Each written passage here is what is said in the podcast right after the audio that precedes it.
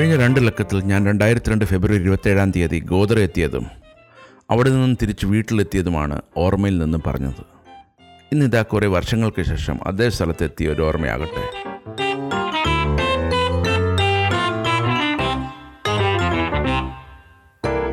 രണ്ടായിരത്തി രണ്ട് തൊട്ട് രണ്ടായിരത്തി പതിനേഴ് വരെ തുടർച്ചയായി ഞങ്ങൾ ഗോദ്രയിൽ ഇതേ സ്ഥലത്ത് എല്ലാ വർഷവും പോകുമായിരുന്നു. അന്ന് കത്തിയ ബോഗി ഇപ്പോഴും യാർഡിൽ കിടപ്പുണ്ട്. സുരക്ഷയ്ക്കായി കുറേ പോലീസുകാരും രണ്ടായിരത്തി പതിനാലിലാണെന്ന് തോന്നുന്നു. ഇതേ തീർത്ഥയാത്രയ്ക്കായി ഞങ്ങൾ പുറപ്പെട്ടു. അനോഷ മനോരമയുടെ ജോലി വിട്ടിട്ട് തിരിച്ച് വീട്ടിൽ പൂനെയിൽ പോയി. തോമസ് കുട്ടി റോയിറ്റേഴ്സ് വിട്ട് ബ്ലൂംബർഗിൽ അപ്പോൾ ബോംബെയിൽ. പക്ഷേ എല്ലാ വർഷവും അനോഷ ഈ തീർത്ഥയാത്രയ്ക്കായി വരും. എന്റെ വേറൊരു കൂട്ടുകാരനായ ബസന്തും കൂടിയാണ് ഇത്തവണത്തെ യാത്ര. ബസന്ത് ജോലി ചെയ്തിരുന്നത് കൊൽക്കത്തയിലെ ടെലഗ്രാഫിൽ. ഇദ്ദേഹത്തെ പറ്റി പറയാനാണെങ്കിൽ വളരെ നർമ്മപരമായ സംഭവങ്ങളുണ്ട്. ഭൂകമ്പ സമയത്ത് ഞങ്ങൾ മൂന്ന് പേരും തകർന്ന് തരിപ്പിണമായ കെട്ടിടങ്ങളിലെത്തുമ്പോൾ ഇദ്ദേഹത്തിന്റെ പത്രത്തിന്റെ പേര് പറയുമ്പോൾ ആൾക്കാർ ഓടിക്കോടും. എന്താണെന്നറിയണ്ടേ? അവർ ടെലിഫോൺ ചത്തു കിടക്കുകയാണെന്നും അത് അന്ന് തന്നെ ശരിയാക്കിയെടുക്കാൻ ഒരു ശുപാർശ. ടെലിഗ്രാഫ് എന്ന് പറയുമ്പോൾ അവർ വിചാരിച്ചത് പോസ്റ്റ് ആൻഡ് ടെലിഗ്രാഫ് ആണെന്ന്. പിന്നെ പുള്ളിക്കാരൻ ടെലിഗ്രാഫ് എന്ന് പറയാതെ കൽക്കത്തയുടെ ഒരു പത്രത്തിൽ നിന്നാണ് എന്ന് പറയാൻ തുടങ്ങി.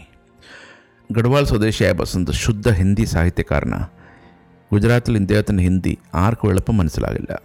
ഒരു പ്രാവശ്യം ശൈത്യകാലത്ത് രാവിലെ ബീഡി വലിച്ചുകൊണ്ടിരുന്ന ഒരാളോട് ബസന്ത് ചോദിച്ചു ഈ ധൂമർ ഡണ്ടി എവിടെ നിന്ന് കിട്ടിയാണെന്ന്? അയാൾ അമ്പരുന്നു ധൂമർ എന്ന് പറഞ്ഞാൽ പുക ഡണ്ടി എന്ന് പറഞ്ഞാൽ വടി പുക വലിക്കാൻ ഉപയോഗിക്കുന്ന വടി സാധാരണ ഭാഷയിൽ പറഞ്ഞാൽ ബീഡി. ഇയാൾ ബോധം കെട്ട് വീഴാഞ്ഞത് ഭാഗ്യം. നർമ്മം ഉപയോഗിച്ച് പല ഹിന്ദി മാധ്യമങ്ങളിൽ ബസന്ത് പല ലേഖനങ്ങൾ എഴുതാറുണ്ട്. വളരെ രസകരമാണ് ഇത് വായിക്കാൻ. ഞാൻ എന്റെ വണ്ടി എടുത്ത് തിരിച്ചു അന്ന് രാവിലെ. രാവിലെ ആറു മണിക്ക് കൃത്യം അഹമ്മദാബാദ് കടന്നു. ഒരെട്ട് മണിയായപ്പോൾ ഹൈവേയിൽ ഒരു ഭക്ഷണശാലയിൽ നിർത്തി. പ്രഭാത ഭക്ഷണത്തിന് വേണ്ടി. സർവോദയ എന്നായിരുന്നു തോന്നുന്നു ആ കടയുടെ പേര്. ഹൈവേയിൽ കാണുന്ന മിക്ക ഭക്ഷണശാലയും മുസ്ലിം ഉടമസ്ഥതയിലുള്ളതായിരുന്നു. ഇതിൽ ഭൂരിപക്ഷവും ബൊഹ്റ മുസ്ലിംസാണ് ബൊഹ്റ മുസ്ലിം എന്ന് കേട്ടപ്പോൾ ഒരു ഓർമ്മയാണ് മുമ്പിൽ വരുന്നത്. സൂററ്റിൽ സെഹ്റാബൻ സൈക്കിൾവാല എന്നൊരു സ്ത്രീ ഒരു ബാങ്കിൽ ജോലി ചെയ്ത് കുടുംബം പുലർത്തുന്നുണ്ടായിരുന്നു. ഒരു ദിവസം ബെഹ്റ മേധാവി പറഞ്ഞു പലിശ ഹറാമാണെന്ന്. പലിശ കൊടുക്കുന്ന സ്ഥാപനങ്ങളിൽ ജോലി ചെയ്യുന്നവർ ജോലി വിടണമെന്ന്. ഇവർ വിസമ്മതിച്ചു. ഇവരെയും ഇവരുടെ അമ്മയും ബൊഹ്റ സമൂഹത്തിൽ നിന്ന് പുറത്താക്കി. അതൊരു വലിയ വിവാദമായി കോടതി വരെ എത്തി. വേറെ ജോലിയില്ലാതെ വിശപ്പടക്കാൻ പ്രയാസം. എന്തെങ്കിലും ജോലി വാങ്ങിച്ചു വന്നാൽ ഇത് വിടാം എന്നായി. അന്ന് ബസന്ത് സൂററ്റിലായിരുന്നു ഇന്ത്യൻ എക്സ്പ്രസ്സിൽ. ഞങ്ങൾ രണ്ടും ഇവരെ കണ്ടു. ഇവരുടെ പക്ഷം ചോദിച്ചു. മറുപക്ഷം ചോദിക്കാൻ ഇവരുടെ അയൽക്കാരൻ തന്നെയായിരുന്നു. ഒരുപക്ഷെ ഇയാളുടെ കമ്പനിയുടെ പേര് പറഞ്ഞാൽ നിങ്ങൾക്കറിയാം. സോസിയോ സോഫ്റ്റ് ഡ്രിങ്ക്സ്. കൊക്കക്കോളയും പെപ്സിയും വന്ന് എല്ലാ കമ്പനികളെ വാങ്ങിക്കുമ്പോഴും ഇയാൾ ഉറച്ചു നിന്നു. ഞാൻ ഈ കമ്പനി പുറത്തുള്ള ആൾക്കാർക്ക് കൊടുക്കില്ല. ഇന്നും എന്റെ പ്രിയപ്പെട്ട പാനീയം സോസിയോ തന്നെയാണ്. അന്ന് ആ സ്റ്റോറി ഞാൻ എഴുതി പബ്ലിഷ് ചെയ്തും വന്നു. കുറേ നാളുകൾക്ക് ശേഷം സെഹ്റാബൻ എന്നെ വിളിച്ചു. പുള്ളിക്കാരുടെ ആത്മകഥ ഗുജറാത്തിൽ പ്രസിദ്ധീകരിച്ചു വന്നെന്നും അതിന്റെ ഇംഗ്ലീഷ് തർജമ ഞാൻ ചെയ്യണമെന്ന് ഞാൻ മാന്യമായി നിരസിച്ചു. ആറ് മാസങ്ങൾക്ക് ശേഷം ഈ പുസ്തകത്തിന്റെ ഇംഗ്ലീഷ് പതിപ്പ് ഇതാ കിടക്കുന്നു എന്റെ മേശപ്പുറത്ത്. പുള്ളിക്കാരി അവരുടെ കേസ് വാദിച്ച വക്കീലിനെ കൊണ്ട് ഇംഗ്ലീഷിൽ എഴുതിച്ചു. വായിക്കാൻ ആദ്യത്തെ രണ്ട് പേജ് എടുത്തപ്പോഴാണ് അറിഞ്ഞത് ഒരു വീട് ഒഴിയാൻ കൊടുക്കുന്ന വക്കീൽ നോട്ടീസ് പോലെ ഇരിക്കുന്ന പുസ്തകം. വക്കീൽ വക്കീൽ ഭാഷയല്ലേ എഴുതൂ? ബൊഹ്റ മുസ്ലിം ഉടമസ്ഥതയിലുള്ള ഈ ഹൈവേ സ്ഥിതി ചെയ്യുന്ന ഭക്ഷണശാലകൾ എല്ലാം വെജിറ്റേറിയനുമാണ്. രുചിക്ക് ഈ ഭക്ഷണശാലകൾ ആരെയും കടത്തിവിട്ടു. രാവിലെ രണ്ട് ഇഡലിയും വടയും കഴിച്ച് പത്ത് മണിയായപ്പോൾ നേരെ ഗോദ്രയിൽ സിഗ്നൽ ഫലിയെത്തി. ഇവിടെയായിരുന്നു പതിനഞ്ച് വർഷം മുമ്പ് ഒരു ട്രെയിൻ കത്തിയത്. ഞങ്ങൾ കാർ സ്റ്റേഷനിൽ നിർത്തി. പ്ലാറ്റ്ഫോം കോണിയിൽ കൂടി തീ കത്തിയ ബോഗിയുടെ അടുത്തെത്താൻ നടന്നു. ഞങ്ങൾ ചായ കുടിക്കാൻ സ്റ്റേഷനിൽ ഒരു ബെഞ്ചിലിരുന്നായിരുന്നു ഈ ഗോദ്ര സംഭവം കഴിഞ്ഞ് നിങ്ങൾ ശ്രദ്ധിച്ചു കാണുമോ എന്നറിയില്ല. പക്ഷേ സ്റ്റൗ പ്ലാറ്റ്ഫോമിൽ കത്തിക്കുന്നത് നിരോധിച്ചായിരുന്നു. ആയതുകൊണ്ട് ചായ ചൂടെടുക്കാൻ ചായക്കാരൻ അടുത്തുള്ള ഒരു കടയിലോ വീട്ടിലോട്ടോ പാഞ്ഞുപോയി. ഇപ്പം വരാമെന്ന് പറഞ്ഞു. ഈ ചായ കുടിച്ച പ്ലാറ്റ്ഫോമിന്റെ കോണി കയറുമ്പോൾ ഞങ്ങൾക്ക് തോന്നി ഒരാൾ ഞങ്ങളുടെ പുറകെ ഉണ്ടെന്ന്. അവസാനത്തെ പ്ലാറ്റ്ഫോം ഇറങ്ങി ചെല്ലുന്നത് ഒരു വിജനമായ യാർഡിലേക്കാണ്. ഇവിടെ ഒരു മനുഷ്യരുമില്ല ഇയാൾ ഒന്നും അറിയാത്തതുപോലെ ഞങ്ങളുടെ പുറകിലുണ്ട്. ബസന്ത് പറഞ്ഞു ഇയാൾ മിക്കവാറും പ്രാദേശിക സി ഐ ഡി കോൺസ്റ്റബിൾ ആകാനുള്ള സാധ്യതയുണ്ടെന്ന് ഞങ്ങൾക്കും തോന്നി. ഇന്ന് ഉച്ച കഴിഞ്ഞ് ഇവിടെ ഒരു ബൈക്ക് റാലിയുണ്ട്.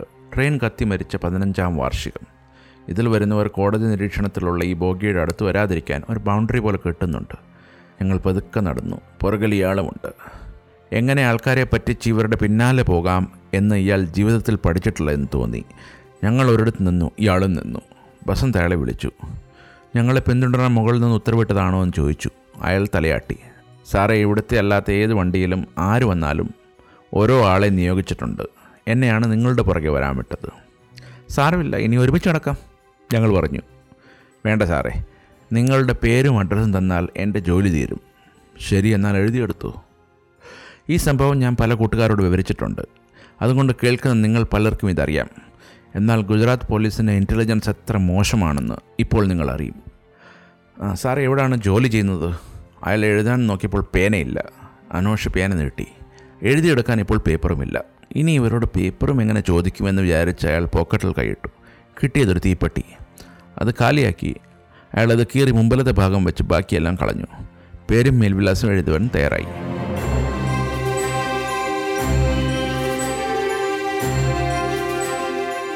ഞാൻ തുടങ്ങി.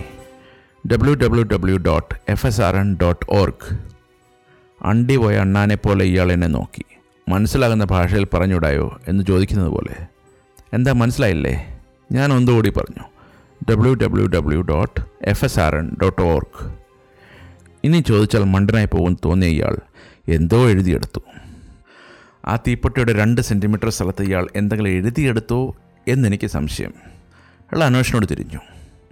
W W W dot infochange India dot in Anvesh പറഞ്ഞു ഇയാളാകെ വേർത്തു. ഒരെണ്ണം എഴുതിയെടുത്തതിന്റെ കഷ്ടപ്പാട് തീർന്നില്ല. ഇതാ അതിനു മുമ്പേ വേറൊരു ബോംബ് വളരെ ലജ്ജിച്ച് ഇയാൾ ഒന്നുകൂടി ആവർത്തിക്കാമോ എന്ന് ചോദിച്ചു. ഒരു നോട്ടം. അനോഷ് അത് പിന്നെയും പറഞ്ഞു കൊടുത്തു. അതുമാത്രമല്ല ഇൻഫോചേഞ്ച് ഇന്ത്യയുടെ സ്പെല്ലിംഗ് പറയാൻ തുടങ്ങി. മനസ്സിലായി മനസ്സിലായി. അയാൾ ആംഗ്യം കാണിച്ചു. വസന്തിന്റെ മുഖത്തോട്ട് നോക്കി. W W W telegraph India dot in സാറന്മാരെ നിങ്ങൾ എന്നെ കളിയാക്കുവാണോ? ഇയാൾ ചോദിച്ചു. അതെന്താ അങ്ങനെ? ഞങ്ങൾക്ക് ചിരി അടയ്ക്കാനാകില്ല എന്ന സ്ഥിതി എത്തി പക്ഷേ ചിരിച്ചാൽ ഈ പാവത്തിന്റെ ആത്മവിശ്വാസം മുഴുവൻ ചോർന്നു പോകും. നിങ്ങൾ മൂന്ന് പേരും ഡബ്ല്യു ഡബ്ല്യു ഡബ്ല്യുയിലാണ് പണിയെടുക്കുന്നുണ്ടെങ്കിൽ അത് നേരത്തെ അങ്ങ് പറഞ്ഞാൽ പോരായിരുന്നോ? ഒരു ചെറിയ കോപകത്തോടെ ഇയാൾ ഞങ്ങളെ നോക്കി. ഞങ്ങൾ എന്തെങ്കിലും പറയുന്നതിന് മുമ്പേ അയാളെ എഴുതിയ തീപ്പെട്ടി കള്ളാസ് വലിച്ചെറിഞ്ഞ് തിരികെ നടക്കാൻ തുടങ്ങി. ഈ ഡബ്ല്യു ഡബ്ല്യു എഴുതാനാണോ ഇത്രയും പ്രയാസപ്പെട്ടത്? ഇത് ഓർക്കാൻ എനിക്ക് എഴുതി വെക്കേണ്ട ആവശ്യമില്ല. അയാൾ ഞങ്ങളുടെ കണ്ണിൽ നിന്നും മാഞ്ഞു. ഉച്ച കഴിഞ്ഞ് ഇവിടെ ആൾക്കാർ കൂടി തുടങ്ങി. പൂജാ പാഠങ്ങൾ രാഷ്ട്രീയ പ്രസംഗങ്ങൾ എന്ന് വേണ്ട ഒരു നീണ്ട വരി അണിയൊരുക്കുകയാണ് ഇവിടെ. ഒരു പത്തിരുപത് ചെറുപ്പക്കാർ നിൽക്കുന്നു. ഇരുപതോ ഇരുപത്തിരണ്ട് വയസ്സ് കാണും. ഞങ്ങൾ ചോദിച്ചു ഇവിടെ എന്താ? പിന്നെ ഞങ്ങളുടെ ആൾക്കാർ ജീവൻ ബലി കൊടുത്ത സ്ഥലമാണ്. അതുകൊണ്ട് മുദ്രാവാക്യം വിളിക്കാനും പ്രാർത്ഥിക്കാനും വന്നിരിക്കുക. സ്ഥലത്തെ ഒരു പ്രധാന രാഷ്ട്രീയ കക്ഷി ഏർപ്പാട് ചെയ്തതാണ്. അതൊരു ചിലർ ഇവിടെ നടന്ന സംഭവം ഉപ്പും മുളകും പിന്നെ കുറച്ച് ഏരിയുള്ള കുരുമുളകും ഇട്ട് ഞങ്ങളെ കേൾപ്പിക്കാൻ തുടങ്ങി. ഒരു യാഥാർത്ഥ്യമില്ലാത്ത കള്ളക്കഥകൾ. നിങ്ങളോട് ഇതാരാ പറഞ്ഞത്? ഈ സംഭവം നടന്നപ്പം നിങ്ങൾ നിക്കർ പോലും ഇല്ലാതെ നടക്കുമായിരുന്നില്ലേ ബസന്ത് അവരോട് ചോദിച്ചു. അത് പിന്നെ ഇളിപ്പേരായി അവർ പിന്നിലോട്ട് മാറി.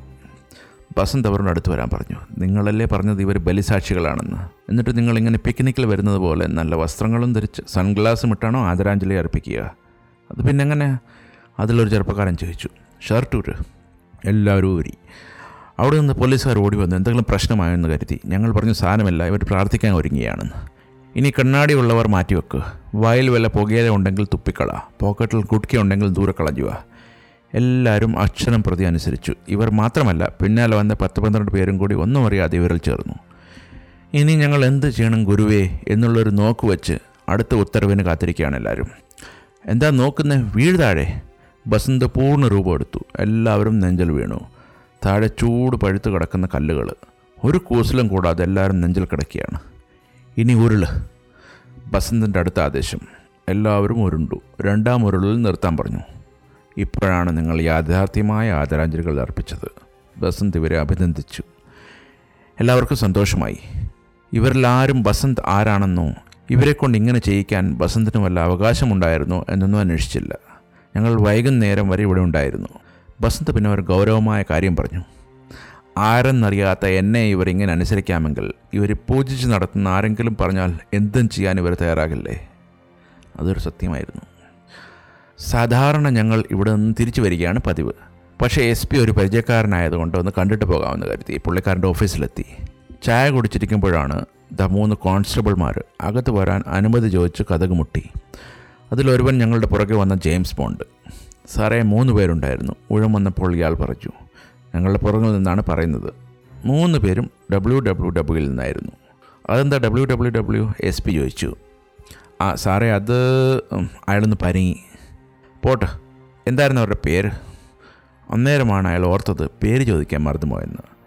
സാറേ അത് വിട്ടുപോയി. അയാൾ പിന്നെയും പരിങ്ങി. ഇവരായിരുന്നു അവർ എസ് പി ഞങ്ങളെ ചൂണ്ടിക്കാട്ടി ചോദിച്ചു. അയാൾ സത്യമായിട്ട് മൂന്ന് പേരിരിക്കുന്നുണ്ടെന്ന് ഇപ്പോഴാണ് മനസ്സിലാക്കിയത്. ചമ്മൽ കൊണ്ട് അയാൾ പിന്നെയും വേർത്തു. അയാൾ തലയാട്ടി സമ്മതിച്ചു. സാരമില്ല പൊയ്ക്കോ. എസ് പി പറഞ്ഞു. നാണം കെട്ടി തിരിഞ്ഞ അയാളോട് അനൂഷ് ചോദിച്ചു. സാറേ ആ പേന ഒന്ന് തരണേ. എന്റെ കയ്യിൽ വേറെ ഇല്ലാത്തതുകൊണ്ടാണ്. പിന്നെ അവിടെ നടന്ന ചിരി പാർട്ടി പറയേണ്ടതില്ലല്ലോ. ഒരു പുതിയ ഓർമ്മയായി അടുത്ത ലക്കത്തിൽ വീണ്ടും കാണാം. നന്ദി നമസ്കാരം.